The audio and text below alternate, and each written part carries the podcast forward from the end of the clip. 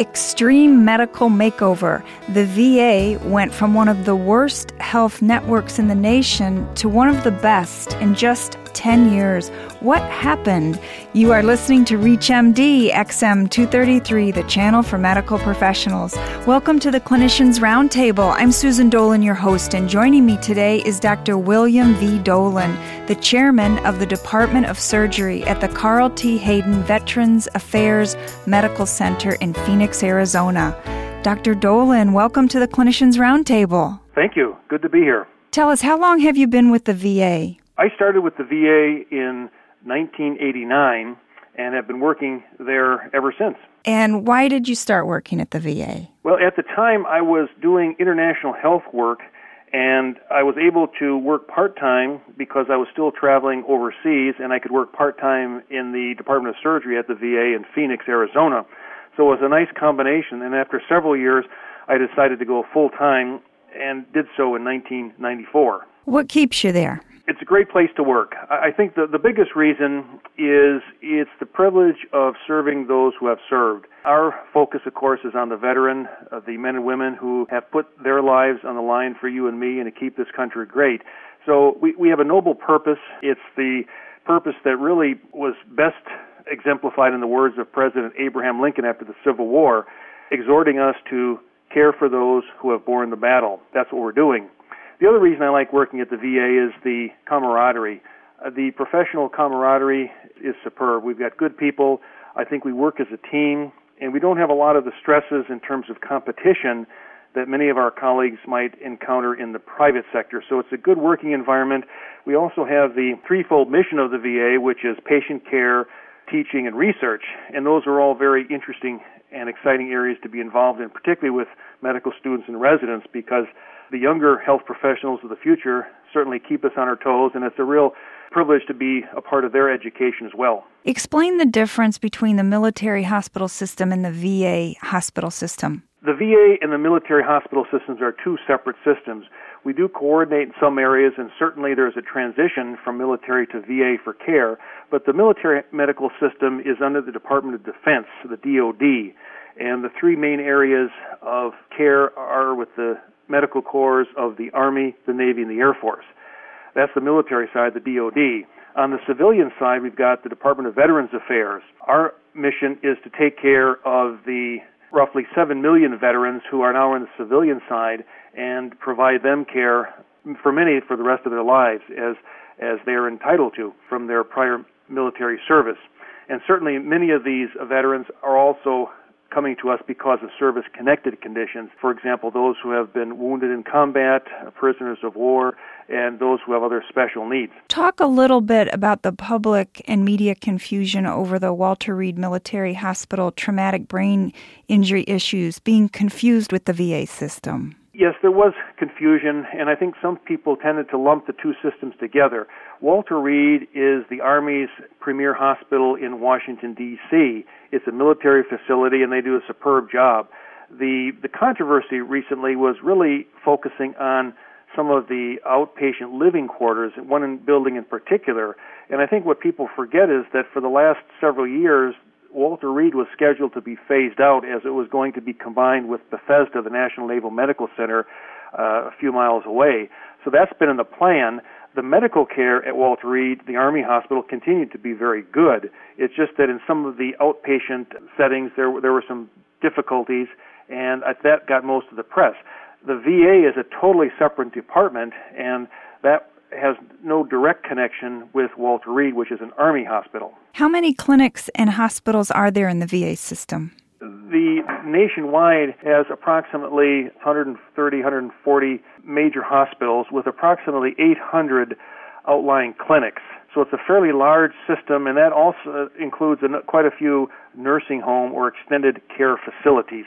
What was the VA like before the mid 1990s? The VA back in the 70s and 80s was a much different organization. It really got its first boost after World War II. It hooked up with many of the academic medical centers and was providing care for many of the veterans who had served. I think in those days it was more typical of the usually perceived government bureaucracy and there were certain inefficiencies built in that made it difficult to operate. In the early 90s, Dr. Ken Kizer received a mandate from the White House to correct this and really revolutionize a large government bureaucracy, turning it into one that uh, had many difficulties, although I think still gave in many areas very good care, but uh, had other bureaucratic difficulties and turned that the VA system at that time into what is now the, the best medical care system in the United States. Dr. Dolan, what happened then in the mid 1990s? Well, Dr. Ken Kizer came in and revolutionized the system. He did reorganization. It involved three major areas. One was primary care, making that the basis for all care, and then referring patients out to specialty care. And that really improved the efficiency as well as focused on many of the primary care and prevention areas in terms of long term health care. So it really, the primary care model took off and has been very successful. The second area is that of the performance measures. All the tools we use to see how we're doing, measure the quality of care our veteran patients receive. And this has been another major advance. It's a very demanding part of the care because we're measuring dozens of indicators every month, but it's important because unless we measure how we're doing, we'll never know the outcomes.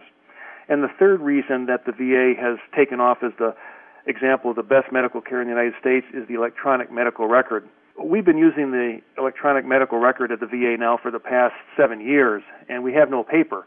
And it's extremely efficient. It's legible, it's dated, it's timed, it's accessible. So you can pull up medical records from any part of the country instantaneously.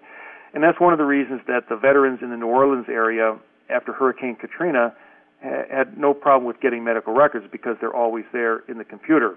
So I think that's another huge asset that the VA has brought and really helped transform VA Medical Center, making it the best in the country. Is it true that the VA has been ranked best in class by a number of independent groups? Absolutely. I believe at places like Harvard and Yale, the, the VA transformation is now a, a, great example, a great case study.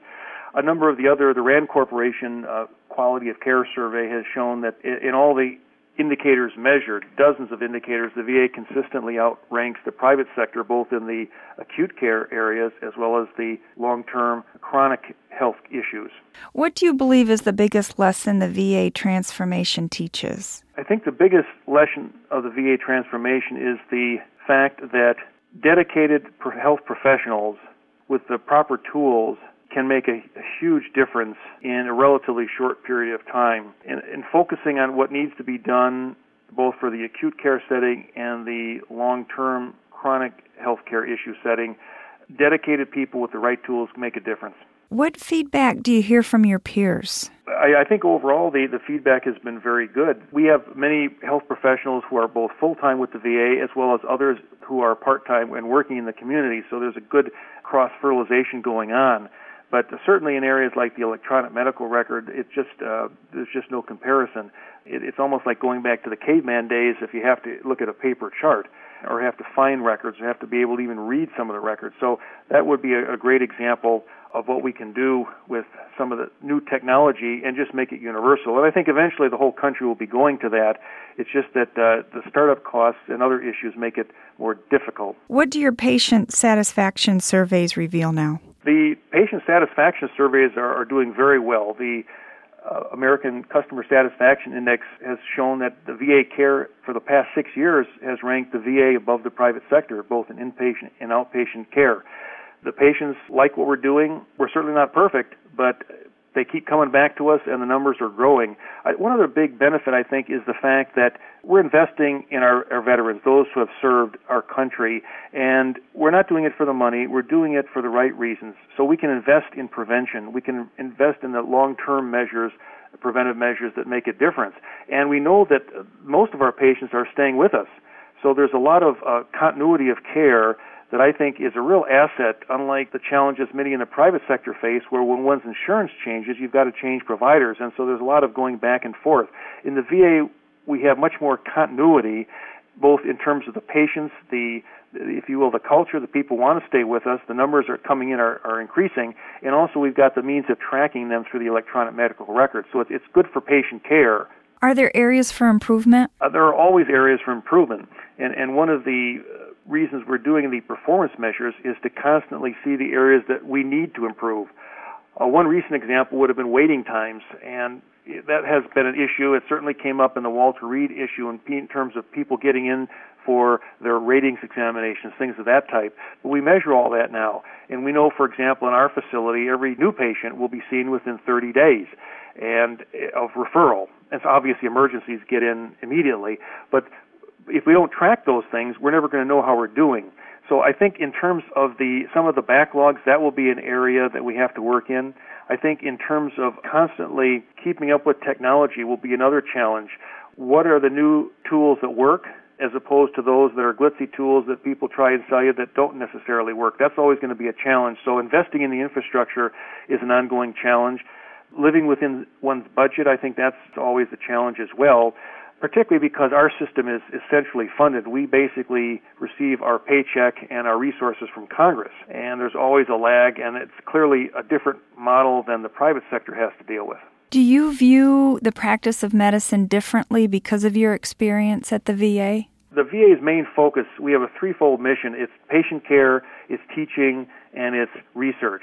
And we, we do all three of those, and not only do veterans benefit, but the whole country benefits. But I think it's a great model because I don't have to be worried about competing with my colleague down the hallway or on a different floor. I mean, we're all in this together. We're on the same team, and we don't have the economic pressures. And I've told this many times over the years to families. I have never been pressured to to have a patient discharged sooner than I thought was necessary. So I think we can do the right thing for the patient care reason, Secondly, the, the teaching is a very exciting part that people don't realize. The biggest medical educator in the United States is the VA, the biggest single institution. Most physicians train at the VA. We have about 30,000 residents at any point in their training receive training at the VA every year. And it's, it's a great learning opportunity because not only do the residents and medical students learn, but we learn. It's, a, it's an academic environment, and that's an exciting area. And the third big area is research. And many people don't realize how much research the VA is doing in many areas to help veterans. But again, it, it also helps everyone. We're participating in, in several projects right now. And again, we don't do it for the financial reasons because it's just part of the bigger mission of being a healing practitioner, being a physician. And I think that's one of the the beauties of working at the VA is we can do all three of those the patient care, the teaching, and the research.